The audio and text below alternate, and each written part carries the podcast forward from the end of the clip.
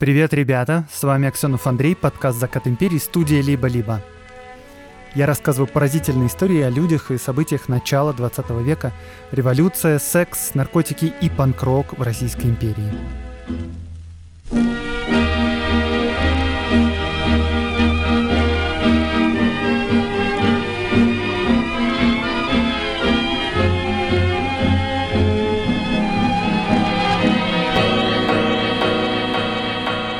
Что ж, ребята, это последний регулярный выпуск сезона. Э, следующий будет специальный, с особенным гостем, как обычно.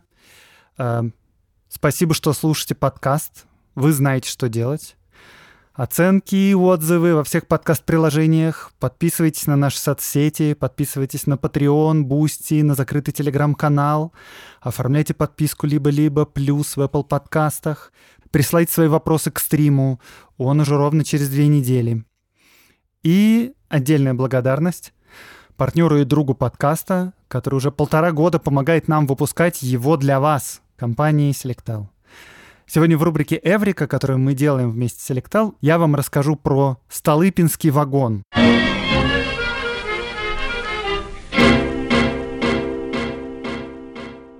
Что приходит вам в голову, когда вы слышите словосочетание «Столыпинский вагон»? Ну, Типа, это же вагон ЗАГ, да? Вагон, специально предназначенный для заключенных. Вопрос, почему он называется Столыпинским? Ну, как бы потому, что Петр Аркадьевич Столыпин, известный душитель свобод, и вот чем он знаменит, своим галстуком и вагоном, то есть как бы виселицей и каторгой. И это не совсем так, а точнее совсем не так. Столыпинский вагон действительно был специально придуман для того, чтобы вести людей в Сибирь и отвечал всем необходимым нуждам. Но люди ехали на этом вагоне в Сибирь по своей воле, а не по решению суда. Потому что крестьянам предлагали землю за Уралом в рамках аграрных реформ, а также всякие льготы, помощь в пути и вот даже транспорт. И именно для этих целей, для переселения крестьян со всем их хозяйством были сконструированы эти вагоны. Официально их называли переселенческий вагон четвертого класса. Они официально, понятно, столыпинскими по фамилии человека, который эту реформу и организовал. А, поначалу крестьяне ехали в Сибирь в теплушках в простых, но очень скоро стало понятно, что нужно что-то более приспособленное. И вот такой переселенческий вагон был оборудован двумя печками, туалетом, умывальником, освещением, водяным отоплением, титаном с кипятком. Огромные полки там были, чтобы поместился весь скарб. Сзади имелось место для скота и инвентаря, потому что крестьяне, они же едут в Сибирь со всем добром. Э, вагоны эти напоминали современные плацкартные, только с тремя рядами полок. Причем их можно было быстро переделать под санитарные вагоны. Ну и, конечно, их можно было использовать для перевозки солдат, если начнется война вдруг. Ну и поэтому этих вагонов построили просто огромное количество.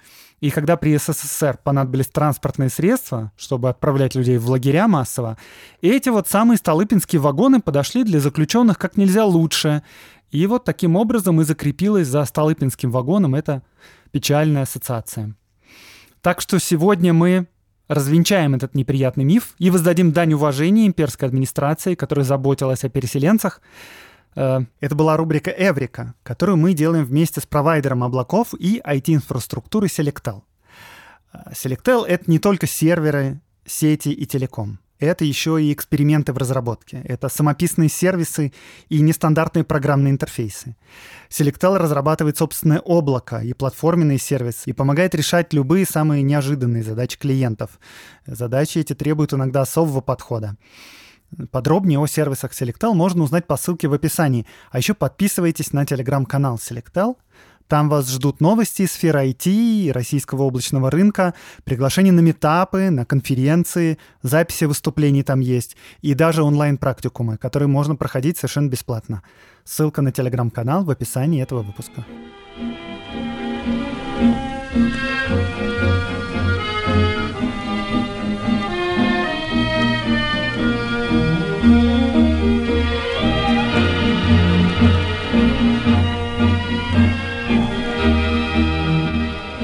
Ранняя весна 1915 года.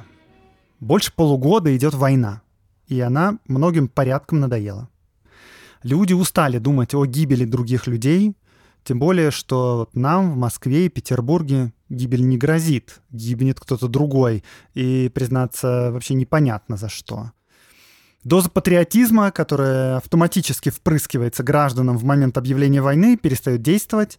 Уже даже похмелье прошло, и вот наступает период недоумения и даже смущения. Людям, которые полгода назад ходили на патриотические митинги, немного неудобно за свой верноподданнический раж. За восторженные стихи, написанные в полу эмоций, теперь тоже несколько стыдно. И вот сейчас, через полгода после начала войны, уже мало кто может связано объяснить, что это за война, за что мы сражаемся и для чего. И, судя по всему, этого не понимают и наверху. Рестораны забиты народом, шампанское льется рекой. Москва и Питер гуляют круглосуточно, бульвары забиты народом. Э, да, в стране сухой закон. Но вот для тех, у кого есть деньги, этот закон не писан. И в богемной среде тоже чувствуется усталость. И она даже не сильно связана с боевыми действиями на фронте. Споры и всякие склоки между разными поэтическими направлениями отошли в прошлое. Год назад футуристы гремели по всей стране, но их эпатаж и скандальность как раз, получается, показывают, что без скандала уже сложно привлечь к себе внимание. А вот сейчас, в 1915 году, уже привыкли даже к эпатажу. Маяковский уже снял свою желтую кофту, одевается как человек. Новых поэтов, конечно, море, а вот новых имен нет. Все повторяют одно и то же, спорят про старое и смертельно все друг другу надоели. Именно в это время в Петербург приезжает молодой поэт ангельской внешности, в сапогах, косоворотке и с гармошкой. И за считанные недели из никому неизвестного паренька он становится суперзвездой. В истории российской поэзии не было другого настолько стремительного восхождения к славе и известности. В салонах и кафе, в ресторанах и на страницах журналах обсуждают его. Голубоглазого, наивного, немного сутулого, соломенно-волосого самородка из рязанской деревни. Сережу Есенина.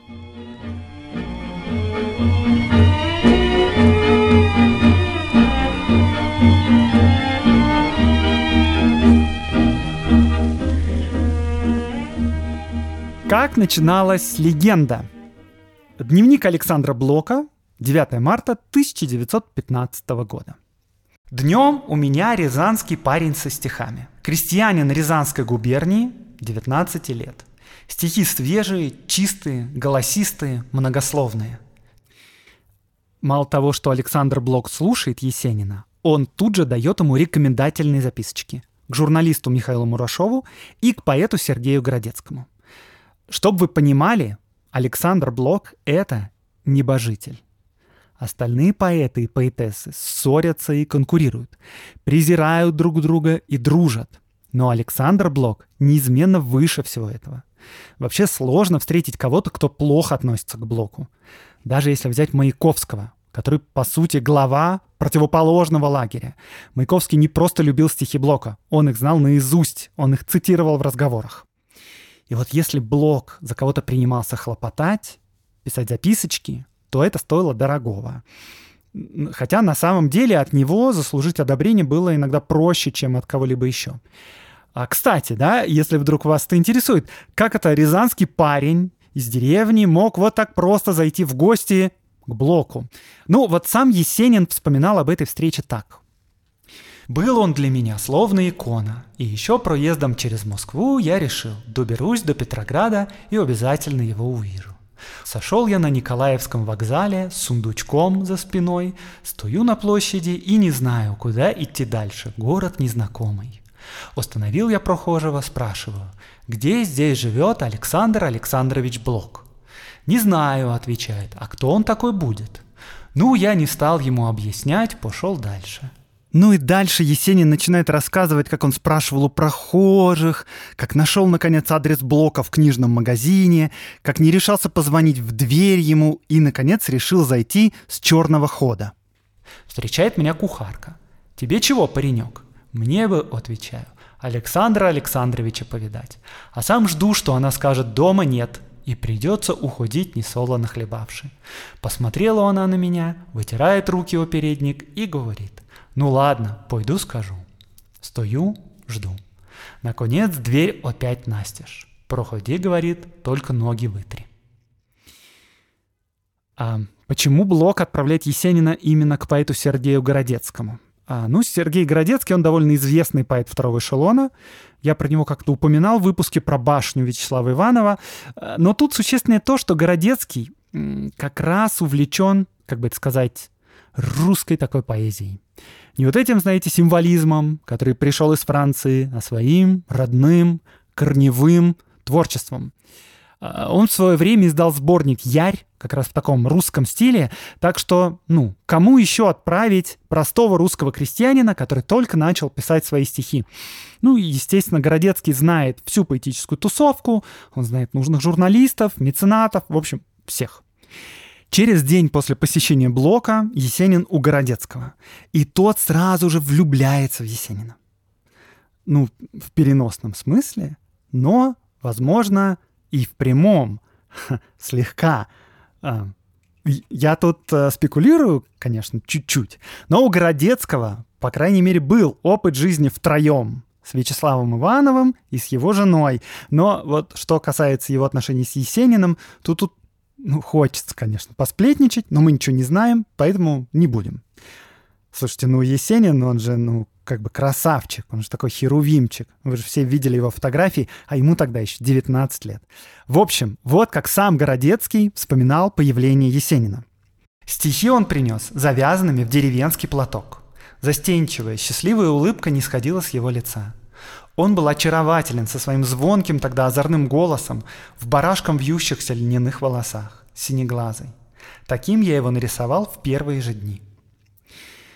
Сказать, что Городецкий был поражен Есениным, ничего не сказать. Он, очевидно, понимал, что его собственные стихи — это только имитация настоящего, подлинного русского духа.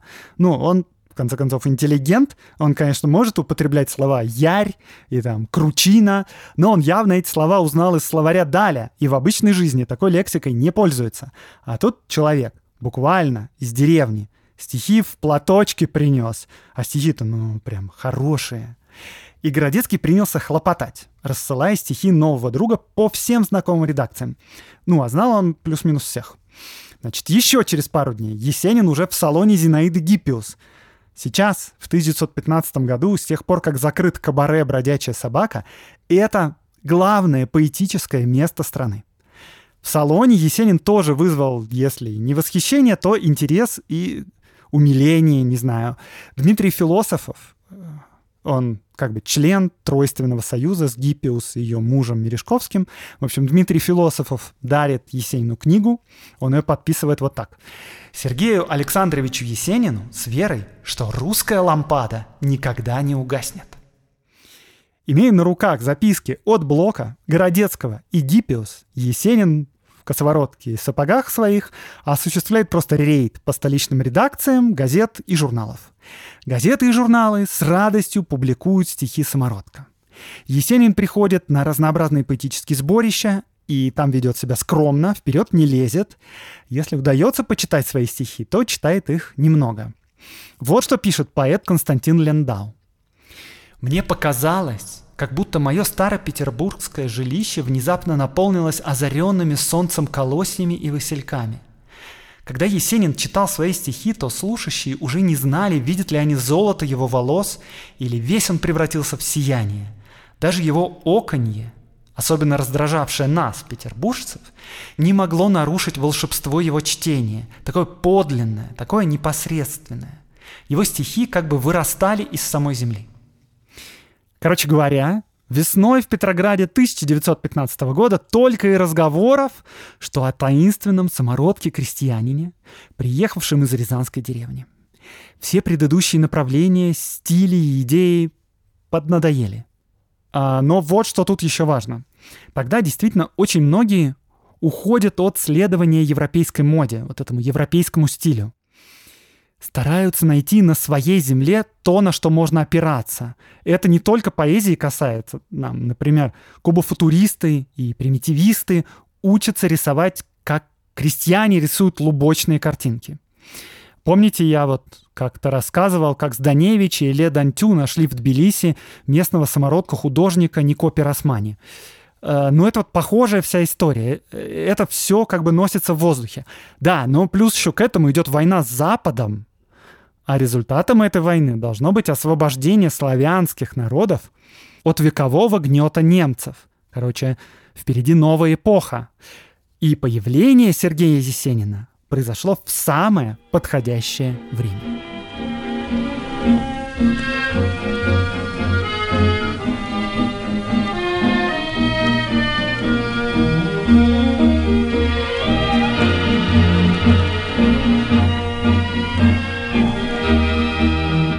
Есенин привлекал петербургскую интеллигенцию не только небесталанными стихами, происхождением, молодостью и своим внешним видом прекрасным.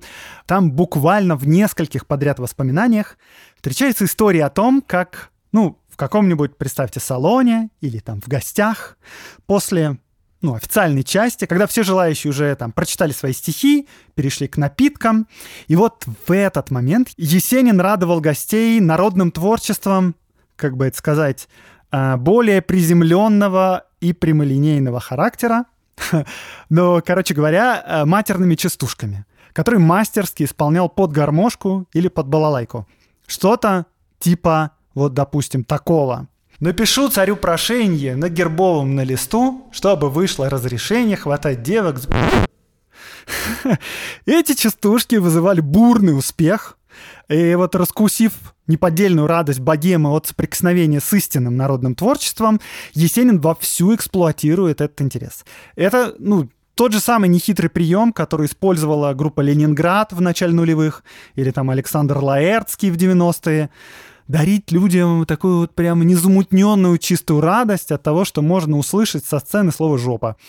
А, да, но только это все происходит не в 90-е годы после развала Союза, а в богемном Петрограде весны 1915-го. И это все производит просто бронебойное впечатление на интеллигенцию. В конце апреля Есенин отправляется домой, в Константиново, в село. Питер все-таки дорогой, а летом в деревне, ну, комфортно. Перед самым отъездом он пишет еще одному человеку, который будет для него даже важнее, чем поэт Сергей Городецкий. Он пишет поэту Николаю Клюеву, но тогда встретиться с ним так и не успевает. Причем тут Клюев? Почему Клюев? Кто это такой? А, Клюев был, наверное, первым вообще, кто начал двигать вот это вот крестьянское, исконно русское направление в поэзии. Ну, то есть не самым первым, но первым более-менее успешным. Он тоже, как Есенин, простого происхождения, он, правда, не из крестьян, его отец управлял винной лавкой. Это, в общем, такой есенинский предтеча. Тоже в сапогах и в косоворотке, тоже изъясняется со всеми на народном языке, тоже вызывает неподдельный интерес. Он известен уже несколько лет, его издают. Но он не стал таким известным, как Сергей Александрович, потому что, ну, все-таки есенинские строки легче и чище, чем клюевские. Да, но вот, тем не менее, Клюев среди всех вот этих крестьянских поэтов потому что их стало со временем появляться все больше и больше. Он самый первый и самый известный. А, да, лето в Рязанской губернии Есенин проводит. Оно проходит отлично. Есенин пишет в письме другу, что они все время ходили по лугам, жгли костры, пели песни. Ну, только не под гитару, а под гармошку. Ну, в общем, вы можете себе представить, как хорошо летом в деревне. И я вам тут расскажу про одно классное место в Рязанской области, про которое мало кто знает, но которое я вам очень советую посетить. И это нет, не село Константиново, родная деревня Есенина. С помощью друга и партнера подкаста, сервиса Aviasales еще, вы можете получать еще больше выгоды от путешествий. В сервис входит служба travel-консультантов, которые готовы помочь 24 на 7. Входит кэшбэк, подборки секретных локаций от местных и аудиогиды с озвучкой «Кубик в кубе». И вот вам сегодня мы вместе э, с Aviasales еще э, расскажем вам секретную локацию от местной. А местной будет Олеся Бутенко. Она занимается соцсетями подкаста, она монтирует выпуски, и этот выпуск она монтировала. А еще она продюсирует подкаст «Время и деньги». И она из Рязани. Итак, ребята, в самой Рязани есть классные места, но мы вам сегодня посоветуем съездить в село Исады. Лучше всего туда ехать в мае, потому что в Исадах в мае сирень абсолютно везде. В мае там просто сказочно красиво. А, кстати, Есенин поехал из Питера в Константиново как раз тоже к маю. И вот там, в Исадах и в округе красивейшие храмы, там заливные луга, там ока течет.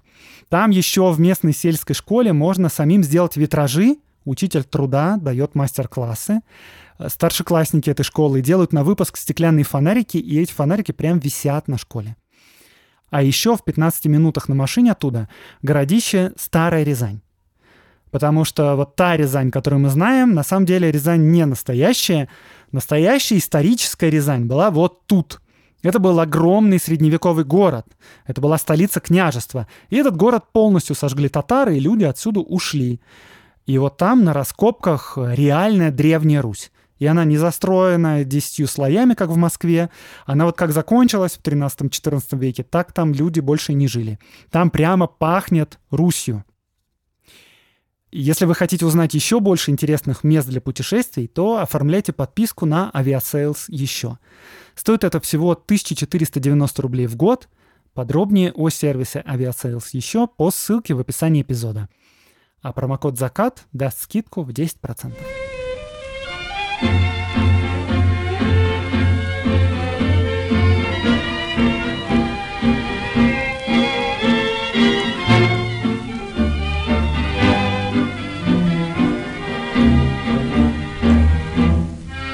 Есенин во время летнего своего отдыха не только жжет костры и поет песни с друганами, он еще сильно рассчитывает дальше развивать свой успех в столице.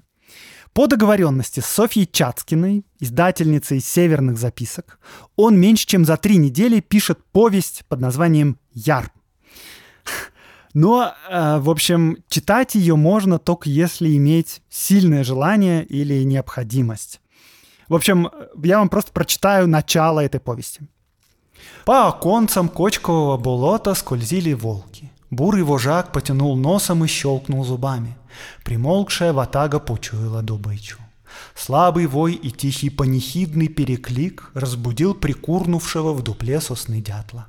Из чапыги с фырканьем вынырнули два зайца и, взрывая снег, побежали к межам. По Коленкоровой дороге скрипел обоз. Под оборотями трепыхались вяхери. Ну и дальше как бы в том же духе. Я бы сказал, это похоже немного как, представьте себе, рок-группа. Она, значит, узнала, что все зафанатели внезапно от какого-нибудь сериала про драконов и эльфов. И вот она начинает, эта группа, писать фэнтези-альбом и использует в своих текстах выражения типа, ну там, поверье диких трав или там когтей летучих стая, типа вот того. Короче, повесть это не зашла, но это не беда, потому что времени было потрачено не так уж и много, кое-какое упоминание в прессе все равно засчитывается. Надо непрерывно ковать контент, а то тебя забудут же. А, итак, в октябре 1915 года Есенин опять в Петербурге. Э, теперь он уже прямо селится у Сергея Городецкого. Есенина сразу же разыскал Николай Клюев, вот этот вот крестьянский предтеча, и Клюев, по выражению Городецкого, впился в Есенина. Теперь они почти везде ходят вдвоем и выступают вдвоем. Клюев как заслуженный мэтр, а Есенин как восходящая молодая звезда. А, как и полгода назад, они бывают в куче мест. Они читают свои стихи, они приходят в салоны и гости – Самым крупным успехом было выступление на вечере «Краса» в Тенишевском училище. Это прямо мини-фестиваль. Я вам сейчас зачитаю его афишу. Сергей Городецкий «Зачальное присловие. Ржаные лики». Алексей Ремезов «Слово». Сергей Есенин «Русь. Маковые побаски». Николай Клюев «Беседный наигрыш. Избиные песни».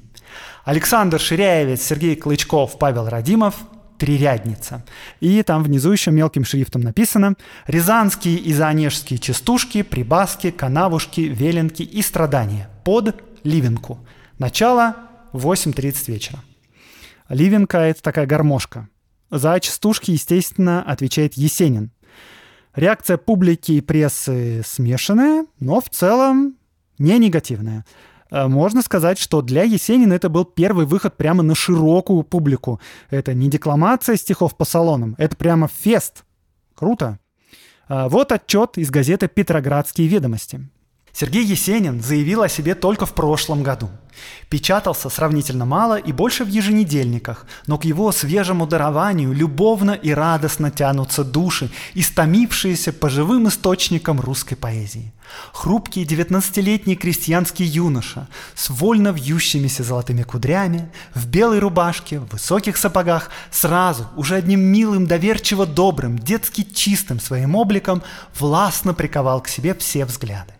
И когда он начал с характерными рязанскими ударениями на «о» рассказывать меткими ритмическими строками о страданиях, надеждах, молитвах родной деревни, размягчились, согрелись холодные, искушенные, неверные, темные сердца наши, и мы полюбили рязанского Леля. А, другие издания, анализируя стихи Есенина, разглядели в его строках влияние Блока, Брюсова и даже Поля Верлена – за два неполных весенних месяца и за осень Есенин стал звездой. У него контракты с издательствами, его приглашают на фестивали, он буквально открытие года. Ах ты, калина, ох ты, малина, вот так ягода моя. Э, что ж, пожалуй, у вас накопились вопросы. Весь этот стремительный взлет я надеюсь, вызвало у вас сомнения. Типа, что, правда? Простой рязанский крестьянин в лаптях с гармошкой просто вышел с московского вокзала в Петербурге и стал за полтора месяца звездой. Это в городе, который кишмя кишит поэтами. А, значит, да, он входит через черный ход к блоку, и через полгода, хоп, он уже хедлайнер на фестивале. И он жил до этого в деревне, слушал там пение птичек, и, видимо, эти птички как раз ему и передали поэтический стиль Верлена и Брюсова. От птичек он научился писать гениальные свои стихи. Um, вот что я хочу сказать. Если Сергей Есенин в чем-то и гениален, то он гениален в разработке грамотной пиар-стратегии, определении целевой аудитории и в продюсировании поп-продукта. А, если за всю мою предыдущую историю вы не заметили подвох, то, в принципе, все окей, ничего страшного. Но вот к есенинским современникам точно есть вопросики, потому что любой, хоть мало-мальски знавший крестьянскую жизнь, должен был, по крайней мере, задуматься, например, над тем, как это 19-летний крестьянин проводит лето в селе, гуляя по лугам и сжигая костры, Кажется, у крестьян летом много работы. Э, нет, как бы там поле распахать, урожай собирать. Или вот еще я вам напомню фразу из отзыва в Петроградских ведомостях, когда он, ну, то есть Есенин, начал с характерными рязанскими ударениями на «о» рассказывать меткими ритмическими строками. Эм, вопрос, какое оконье в Рязани окают на севере, а в Рязани не окают. Это же не Вологда. В Рязани акают. В Рязани так акают, как в Москве и не снилось. У нас в Рязани грибы с глазами. Их ядять, они глядять. Короче, э, ты чё за крестьянин-то такой? Сережа Есенин.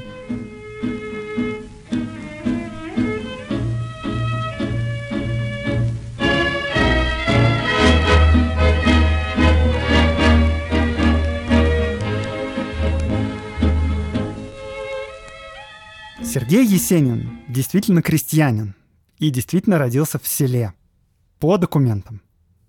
Ну, то есть в его паспорте было записано «сословие крестьянское». Но сказать, чтобы он был крестьянином в полном смысле, нельзя.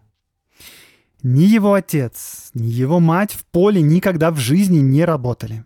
Дед по материнской линии владел несколькими баржами и поставлял дрова в Петербург но он, правда, разорился. Отец с детства работал в городе, в лавке. И фотографии его сохранились. На фотографиях он выглядит очень приличным таким городским джентльменом с щегольскими усами. Мать работала то прислугой, то на фабрике. Но тоже коров она никогда не доила. Ну, то есть семья его была не богатой. Но крестьянская она была только по происхождению. По факту она была городской семьей. В 9 лет Сережа поступил в Константиновское четырехклассное училище. Это средняя школа.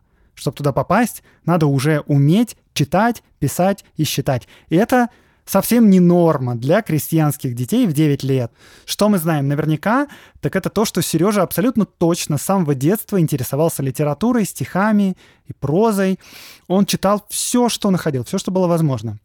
Он закончил школу среднюю и поступил в училище, где готовили учителей грамоты для сельских школ. То есть у него было не просто среднее образование, оно было довольно приличным по тем временам, а для крестьян того времени оно было просто экстраординарным. В 17 лет Сергей уехал в Москву. И вот, кстати, о московском периоде в своей жизни он вспоминал потом неохотно и вскользь. Потому что вот если вспомнить, как он рассказывает о своем визите к блоку через черный ход, он там говорит, проездом через Москву я решил, доберусь до Петрограда и там и так далее. И вот как бы нет, Сергей Александрович, вы едете в Петроград э, не проездом через Москву, вы в Москве живете три года уже к этому моменту. И больше того, опыт московской жизни был во многом определяющим для Есенина. Именно живя в Москве, Есенин придумывает себе тот образ, под которым мы его и знаем.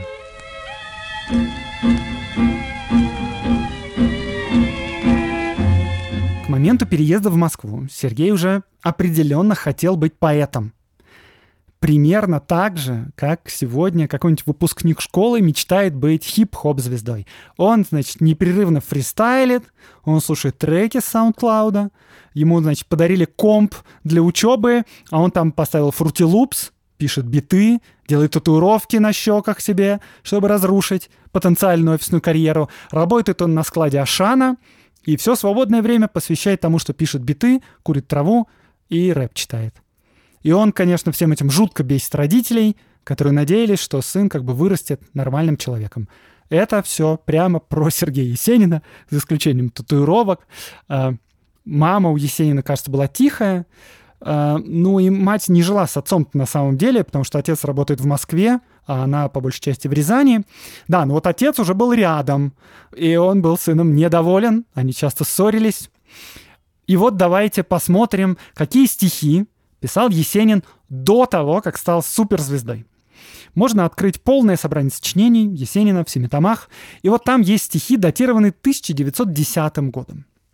Есенину, по идее, 15 лет, он еще учится в педагогическом училище, он еще не приехал в Москву. И вот первая строфа первого стихотворения. «Поет зима, аукает, мохнатый лес баюкает с тозвоном сосняка». Кругом с тоской глубокую плывут в страну далекую седые облака. Э, слушайте, ну это неплохие стихи для 15-летнего рязанского студента педагогического училища. Особенно если учитывать бэкграунд общий поэта и год написания. Даже прям удивительно, правда? А, но есть одна загвоздка, потому что оригинальных автографов этих стихотворений не существует. И то, что они написаны именно в 1910 году, мы знаем только со слов самого Есенина. И, кстати, до 20-х годов эти стихи вообще никто не видел, не читал и не слышал. Но зато у нас есть автограф есенинского стиха 1911 года. Этот стих точно датирован, давайте я вам его прочитаю. «Уж крышку туго закрывают, чтоб ты не мог навеки встать. Землей холодной зарывают, где лишь бесчувственные спят. Ты будешь нем на зов наш зычный, когда сюда к тебе придем, и вместе с тем рукой привычной тебе венков мы накладем. Типа, что? А, да, кажется, вот этот вот стих уже больше похож на оригинальное стихотворение 16-летнего парня из училища. Но откуда же тогда взялся вот этот мелодичный стозвон сосняка? То есть я имею в виду, если в 1910 году Сережа писал такие классные стихи, то почему годом позже он рифмует «закрывают» и «зарывают» и «встать» и «спят»? Ну, потому что наверняка почти этот весь стозвон сосняка никакого не 1910 года, а годов 20-х. Написан он постфактум и выдан за ранние стихи. Зачем это делать? Как бы просто для того, чтобы скрыть неудачные детские опыты? И ответ — нет, не для этого. Это делается, чтобы подтвердить легенду о деревенском пареньке, который с юности живописал прекрасную русскую природу. На деле Есенин в своих первых опытах еще не нащупал тот бронебойный, максимально актуальный образ крестьянского паренька и вот этих всех славянских мотивов. Он пишет сначала, подражая максимальной попсе того времени, над чем у нас рыдают девочки-гимназистки, над стихами Семена Нацина, о могилах и смерти. И поэтому Сережа у нас пишет про гробы. Э, он переехал в Москву, и там вместо склада Ашана он работает в типографии Сытина. И вот в этой типографии явно знакомится с профсоюзным движением, с революционерами, с нелегальной литературой, совсем таким. И Есенин пишет стихи о нелегкой судьбе рабочих, о кузнецах разных и наковальнях. «Куй, кузнец, рази ударом, пусть с лица струится пот, зажигай сердца пожаром, прочь от горя и невзгод». Но вот кажется, что вот эти гробы все и наковальни — это что-то не то. Во-первых, это все явно вторично. А во-вторых, что очевидно, это все не приводит к славе и известности, а Есенин хочет быть звездой. И он ищет свой публичный образ. Примерно в это время он входит в Суриковский поэтический кружок. В нем участвуют несколько поэтов-самоучек, таких же, собственно говоря, как Есенин. Они собираются на квартирах и в трактирах, они читают свои и чужие стихи, они устраивают концерты и литературные вечера. На эти вечера ходят, знаете, да, там их друзья и их девушки. Еще, кстати, в 1913 году Есенин в Москве поступает в университет Шанявского. Вот такой у нас простой деревенский паренек. Эм, этот университет, правда, не императорский, это частный университет, потому что в императорский Есенин, надо сказать, не поступил бы, потому что надо для этого либо гимназию заканчивать, либо сдавать сложные экзамены, которые включали латынь, и платить за обучение. А вот Альфонс Шанявский, это имя э, полное человека. Это богатый был золотопромышленник, и он завещал свое состояние на создание общедоступного народного университета, вот так появился вуз, названный его именем. В университете в этом была хорошая преподавательская школа. Сюда многие профессора перешли из Московского университета, и сюда зачисляли без экзаменов. И обучение стоило относительно недорого, и образование, в общем, было качественное. Но там не выдавали, как бы это сказать, дипломов государственного образца. Там, в общем, никаких дипломов не выдавали. Все ради как бы обучения народа. Да, но это университет, и Есенин отучился полтора года, и учился здесь, кажется, довольно прилежно. Еще он в типографии, где работал, познакомился с девушкой, с Аней Изрядновой. И Ане понравились его стихи. Анна была старше него на три года или на четыре примерно, и она вспоминала о Есенине вот как. Он только что приехал из деревни, но по внешнему виду на деревенского парня похож не был – на нем был коричневый костюм, высокий накрахмаленный воротник и зеленый галстук. Золотыми кудрями он был кукольно красив. Окружающие, по первому впечатлению, окрестили его вербочным херувимом. Был очень заносчив, самолюбив, и его не взлюбили за это. Настроение у него было угнетенное. Он поэт, а никто не хочет этого понять. Редакции не принимают в печать. Отец журит, что занимается не делом, надо работать, а он стишки пишет. Я тут прошу заметить, что Сергей Есенин не в косоворотке и не в поддевке. Слушайте, я вам честно скажу. Вообще первое, что делает деревенский парень в городе, когда заработает хоть немного денег, он сразу же выбрасывает нафиг свою деревенскую одежду и обувь и одевается в городское платье. Ни один крестьянин не хочет выглядеть деревней в Москве. А уж Есенин, у которого были и деньги кое-какие от отца, и амбиции, и подавно не хочет выглядеть деревней. А, короче, Есенина Аня сходятся, она беременеет, она рожает ему сына, но будущая звезда ведет жизнь безалаберную, он сына любил, но времени с Аней много проводить не хотел. У него там вот, да, только сын родился, он сразу же почти поехал в Крым отдыхать, без Ани и без сына. Потом он из Крыма вернулся в Москву, но он ночевал в это время у друзей и почти сразу же после этого отправляется в деревню надолго. И вот, кстати, когда как раз он был в Крыму, начинается война. И примерно к этому времени Есенин наконец нащупал образ и стихотворное направление, которое, вот кажется, еще не так сильно раскручено, но к которому чувствуется интерес у публики. В 1914 году появляется первая его публикация «Белая береза под моим окном». И этим же годом датируются первые появления Сергея Есенина в деревенском образе. На поэтическом вечере в университете он выступает в крестьянской рубашке, вышитой крестиком. И вот так незаурядный и амбициозный парень из Рязанской губернии постепенно превращается в проект Сергей Есенин. Проходит зима 1914-15 года, и Есенин решает, что он готов. Он примерно тогда говорит своему другу Дмитрию Семеновскому. «Я теперь окончательно решил, что буду писать только о деревенской Руси». Не о России, заметьте, а именно о Руси. И Сергей Есенин решает начать все с чистого листа. Москва была как бы тестовый сервер, а Питер у нас будет продакшн. Пора выпускать релиз. именно поэтому Есенин всю свою последующую жизнь не любил вспоминать про свою жизнь в Москве. Для того, чтобы выйти в топы чартов, нужен не только талант и актуальность, нужен еще правильный миф. И миф будет такой. Рязанский самородок приехал прямиком из деревни, и его талант был настолько самобытен и бесспорен, что он сразу же стал звездой. Но понятное дело, что в Москве это не сработает. Тут его уже знают. А в Петрограде его не знает никто. И он едет в Питер.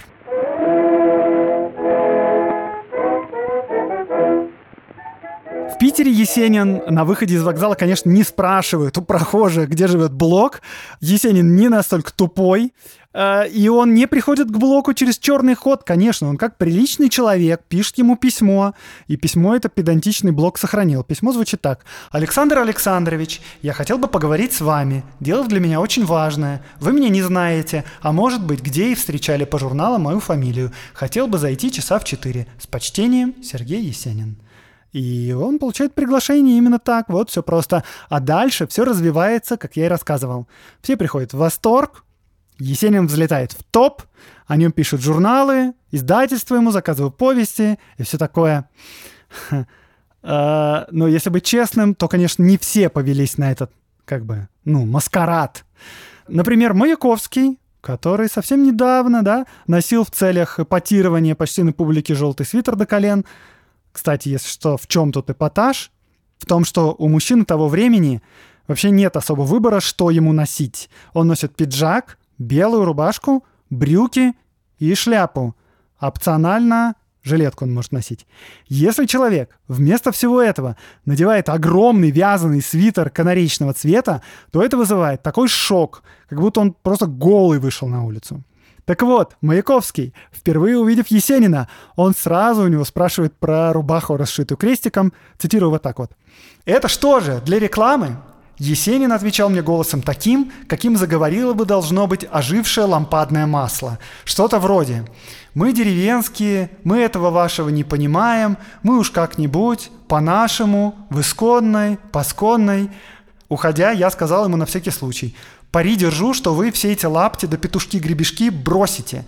Есенин возражал мне с убежденной горячностью. Его увлек в сторону Клюев, как мамаша, которая увлекает развращаемую дочку, когда боится, что у самой дочки не хватит сил и желания противиться. И газеты тоже далеко не все говорили о Есенине в умилительных вот таких тонах. Вот, например, биржевые ведомости пишут отчет о том самом фестивале «Краса». После бездушной лже-поэзии эстетов из Аполлона и наглой вакханалии футуризма отдыхаешь душой на чистых, как лесные зори, вдохновениях народных поэтов. Но будущее русской поэзии принадлежит не им. Только в союзе с наследниками Пушкина и Фета возможен действительный шаг вперед.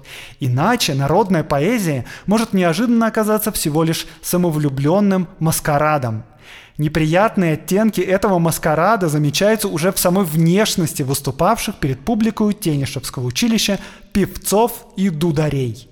Дегтярные сапоги, и парикмахерские завитые кудри дают фальшивое впечатление пастушка с лукутинской табакерки. Этого мнимого народничества лучше избегать. А что такое лукутинская табакерка? Это тут имеется в виду папиросы фабрики Лукутина. У них на упаковке был изображен такой как бы шаблонный золотокудрый молодец, удалец. Короче, ребята, Есенин — это вам не пиросмани. Пиросмани — это настоящий, живой и искренний самоучка, который стеснялся столичных художников. Послушайте, кстати, выпуск про него. Это называется он «Человек, который не умел быть как все». А Есенин — это продюсерский проект. Только продюсером был сам Есенин. Если хоть немного знать деревню и жизнь простых людей, то невозможно было спутать Есенина с крестьянином. Есенин одевался не как крестьянин, и говорил он не как крестьянин. Он выглядел и говорил так, как по представлениям интеллигенции должен говорить крестьянин и должен одеваться крестьянин. Э, как бы хорошо изучив целевую аудиторию, Есенин вышел на рынок с уникальным торговым предложением. И, конечно, его стихи — это совсем не народное творчество. Это искусное повторение символистских шаблонов, но просто в новом сеттинге.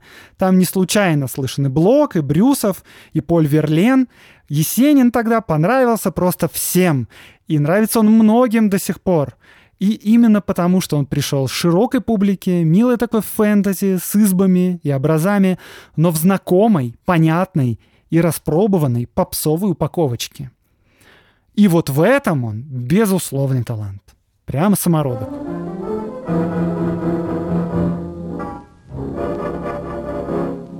Но, впрочем, добившись известности, Есенин начал совершать поступки, которые повергли в шок первых поклонников и помощников Есенина в раскрутке. В январе 1916 года, то есть года еще не прошло с тех пор, как Есенин стал известным, Сергей Александрович выступает в Марфо-Мариинской обители перед сестрой императрицы, княгиней Эллой. Элла, или Елизавета Федоровна, овдовев после гибели мужа которого убили в результате теракта. Муж у нее был московский генерал-губернатор. Вот Элла организовала для себя что-то вроде такого элитного монастыря в Замоскворечье и стала его настоятельницей. Еще через несколько дней после этого выступления Есенин вместе с Клюевым, конечно, они неразлучны, э, вот они читают стихи у Эллы дома, причем, как указывается, уже в новых костюмах. То есть не в тех, что были несколько дней назад – потому что у Клюева Есенина по нескольку сменных рубашек, поддевок, сапогов и кушаков разных расцветок. И это все, конечно, шилось специально для выступлений. На другой день я отобрал по их указанию материи и отдал в работу вещи. Сапоги с трудом, но удалось найти. Они выбрали цвет кожи золотисто-коричневый, хотя не совсем стильный, но очень приятный, не режущий глаз. А, да, и вот выступление перед сестрой императрицы — это уже зашквар для богемы. Это примерно как вот сейчас выступать перед дочкой Путина. Но самый зашквар будет еще чуть попозже, потому что летом 1916 года Есенин выступает для императорской семьи непосредственно. Он с Клюевым приезжает в царское село, и причем Есенин пишет стихотворение специально к этой встрече и посвящает его царевнам, которые в те годы работают с сестрами милосердия в лазарете. Вот этот стих.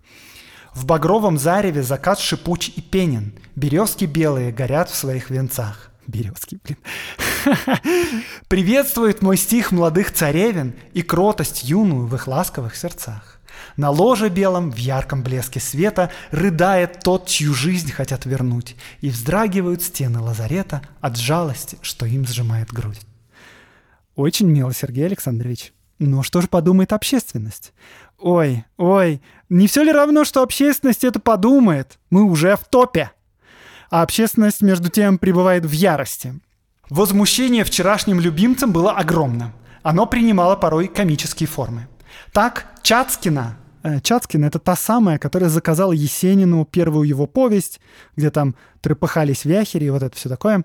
Значит, Чацкина, очень богатая и еще более передовая дама, всерьез называвшая издаваемый ею журнал «Северные записки» тараном искусства по царизму, на пышном приеме в своей гостеприимной квартире истерически рвала рукописи и письма Есенина, визжа Отогрели змею!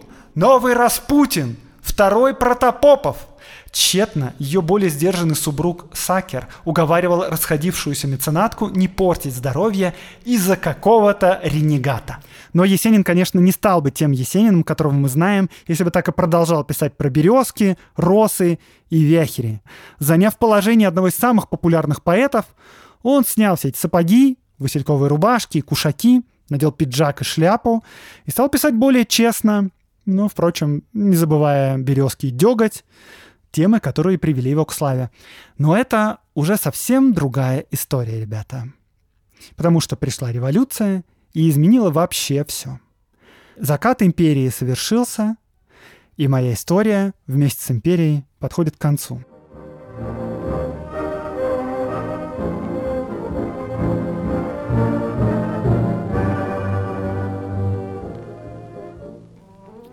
Специальное лирическое послесловие к выпуску. А, ну, даже получается ко всему сезону, потому что, напомню, это последний регулярный выпуск сезона. Вообще, обычно подобные истории я рассказываю в послекастах, на Бусти, на Патреоне, ну вот везде, где вы знаете, потому что эта история выбивается немного из общей канвы, но она такая классная, что я прям не могу, я хочу очень поделиться. Итак, это история о любви, и говорить я буду не об Анне Изрядновой, которую Есенин бросил с ребенком, и не о Зинаиде Райх, первой официальной жене Есенина, и не об Айседоре Дункан. Для начала, если у вас интернет под рукой, наберите в поиске Анатолий Яр Кравченко «Картины». Вы увидите такой соцреализм, солдаты Второй мировой, колхозницы на мотоциклах, Горький что-то читает Сталину, Сталин жарко целует какого-то колхозника. Вообще, Сталина и Ленина очень много. Запомните эти картины. Итак, история любви. Помните, да, я постоянно говорил о поэте Николае Клюеве и что он чрезвычайно важен для истории Есенина. Клюев тоже вот был крестьянского, даже старообрядческого происхождения, и он тоже был мастером мистификации и мифологии, даже большим, чем Есенин. И Клюев не просто относился к Есенину как к другу. Не просто как мэтр к талантливому ученику. Клюев был гомосексуалом. Причем гомосексуалом открытым и, я бы даже сказал, воинственным. И он любил Есенина во всю силу. Сам Клюев рассказывал, это невозможно верифицировать, конечно, что вот он нашел истинную любовь на Кавказе, где он познакомился с неким красавцем Али, и вот тут он понял, почему вся его предыдущая жизнь ему казалась неправильной. Дело в том, что любовь к женщине — это любовь земная, греховная. Но из-за этой любви Адам был изгнан из рая. Понятно, почему она противна природе Николая Клюева. А вот любовь к мужчине — это любовь небесная, ангельская, истинная, единственная настоящая любовь. Клюев был религиозен, но явно не по православному, он был христианским мистиком, гомосексуалом. У него были очень-очень оригинальные воззрения. Он даже под плотью Христовой понимал не тело Христа, как в христианской церкви, а семя Христа.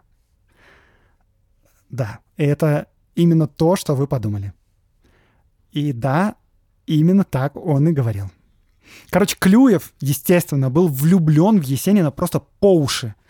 Но Есенин, если что, ему не отвечал взаимностью. Вот вам записи несколько воспоминаний. 6 октября 1915 года. Клюев и Есенин только начали появляться вдвоем и вспоминает Федор Фидлер – Видимо, Клюев очень любит Есенина. Склонив его голову к себе на плечо, он ласково поглаживал его по волосам. Вот сам Есенин пишет подруге в Москву. «Сейчас с приезда живу у Городецкого и одолеваем ухаживанием Клюева». А вот друг Есенина, Владимир Чернявский, и вовсе прямым текстом передавал отношение Есенина к гомосексуальности – совершенно искренним и здоровым отвращением он говорил, не скрывая, что ему пришлось физически уклоняться от настойчивых притязаний Николая и припугнуть его большим скандалом и разрывом, невыгодным для их поэтического дела. По возвращении из первой поездки в Москву Сергей рассказывал, как Клюев ревновал его к женщине, с которой у него был первый городской роман. То есть это Анна Изрядного имеется в виду. Как только я за шапку, он на пол, посреди номера, сидит и воет во весь голос по бабье. «Не ходи, не смей к ней ходить». Ох, довольно драматично и чувственно. Но при чем тут портреты Сталина, спросите вы. Ну что ж, а, дороги Клюева и Есенина разошлись довольно рано, вскоре уже после революции, но оба они остались в Советском Союзе. И последней любовью Клюева был молодой советский художник, будущий лауреат Сталинской премии Анатолий Яр Кравченко. Сохранились письма Клюева к нему. И они полны просто какой-то невыразимой нежности.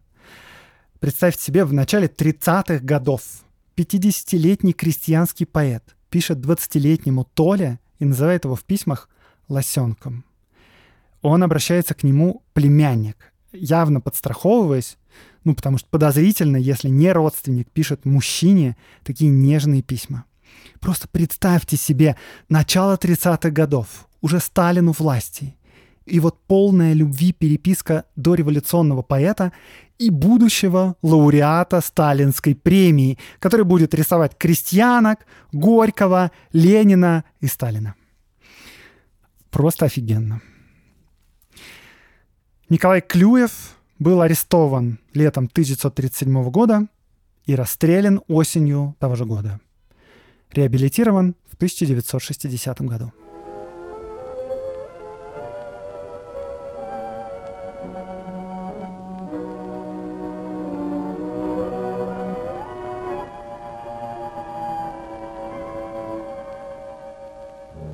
Рубрика «Чтобы послушать». Это еще один подкаст студии «Либо-либо». И это первый англоязычный подкаст нашей студии. Называется он Control-Shift. Мы сделали этот подкаст, чтобы рассказать вам истории предпринимателей, которые начали использовать свои деловые навыки для того, чтобы стать филантропами или которые начали применять свои бизнес-умения, чтобы помогать другим людям. Например, мы там рассказываем историю чувака, который был стартапером, а потом сделал успешную английскую компанию, которая ресоциализирует бездомных в Лондоне. Или, например, мы поговорили с Нобелевским лауреатом, профессором экономики Алвином Рутом, который применил изобретенную им теорию игр для того, чтобы ускорить процесс обмена почками между донорами. И он спас этим тысячи жизней. Слушайте подкаст Ctrl-Shift во всех приложениях, которые вы используете. Ссылка будет в описании этого выпуска.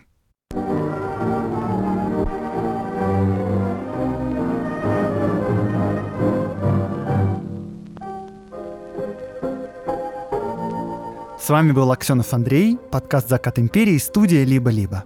Этот выпуск мне помогали готовить. Редактор Катерина Серебренникова, факт-чек Ксюша Абросимова, работа со звуком Олеся Бутенко, взаимодействие с партнерами Гульнара Делекторская. До встречи через неделю.